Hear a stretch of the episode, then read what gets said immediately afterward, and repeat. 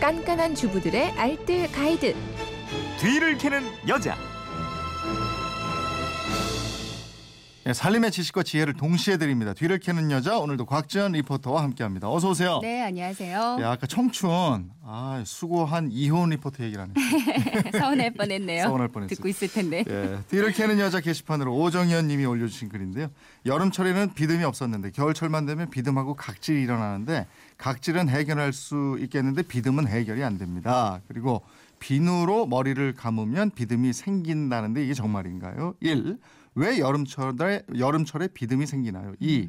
비듬 해결법 없나요? 이러고 비듬에 대해서 말씀해 주셨는데 네. 해결해 드려야 되겠네요. 그렇죠. 날씨가 건조해지는 겨울철에는 이렇게 두피에 트러블이 생기기가 쉽습니다. 근데 비듬의 원인은 확실하게 밝혀지지는 않았다고 하는데요. 네.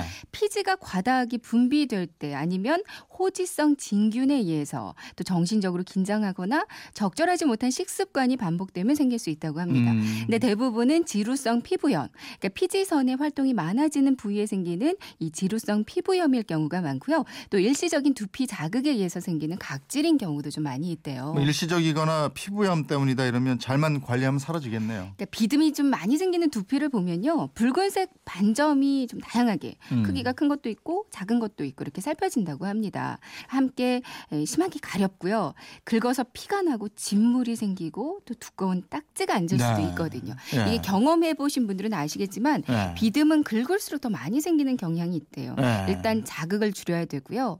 가렵지 않게 두피를 좀 청결하게 관리해 줄 필요가 있습니다. 음. 또 두피가 건조해지는 거 안 좋으니까요. 스팀 타올을 머리에 감싸서 자주자주 수분을 공급해 주는 것도 음. 좋고요. 청취자 오정현 님이 두피가 지성이라고 그랬는데 비듬약으로는 해결이 안 된다. 이럴 때 어떻게 해야 될까요? 그 지성 두피에 비듬이 생기면요. 모근의 신진대사를 떨어뜨리기 때문에 탈모의 원인이 될 수가 있대요. 네. 그래서 지성 두피에는 비듬이 생기지 않도록 더 신경을 써 주셔야 되는데요. 비듬 전용 샴푸로 머리를 일단 매일매일 감으시고요. 지성 두피는 두피 스케일링을 한번 하는 것도 좋대요. 네. 근데 꼭 미용실 가서 받지 않으셔도 전용 제품만 있으면 집에서도 충분히 셀프로 하실 수가 있거든요. 먼저 화장솜 4개에 물을 묻히고요. 나무 막대기에 이렇게 돌돌 화장솜을 말아주세요. 네.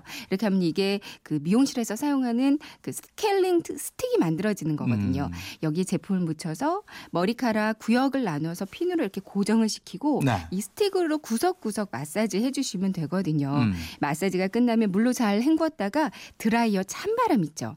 두피 속까지 깨끗하게 말려줍니다. 네. 이렇게 하면 떨어지지 않고 두피에 붙어있던 비듬까지도 완전히 제거하실 어. 수가 있어요. 건성 두피는 어떻게 해요? 건성인 경우에는 깨끗하게 세정을 하기보다는 먼저 두피를 좀 진정시키는 게 중요하다고 음. 하거든요. 비듬을 긁어서 떨어뜨리기보다는 두피에 수분을 좀 충분히 공급하는 게 좋습니다. 음. 샴푸하고 나서 두피 팩을 한 번씩 하는 것도 좋거든요. 네. 다시마를 미지근한 물에 잘 불리면 30분쯤이 지나면 점액이 나와요. 네. 이 점액을 두피에 꼼꼼히 발라주는 것도 좋다 그러고요. 음. 달걀 팩도 좋은데 흰자는 지성 두피에, 노른자는 그 건성 두피에 좋습니다. 네. 음. 아니면 양배추를 물 넣고 갈아서 즙을 내고요. 네. 이 즙을 두피에 발랐다가 꼼꼼히 제거해 주시면 이것도 효과가 있으실 거예요. 예, 알겠습니다. 지금까지 뒤를 캐는 여자 곽지연 리포터였습니다. 고맙습니다. 네, 고맙습니다.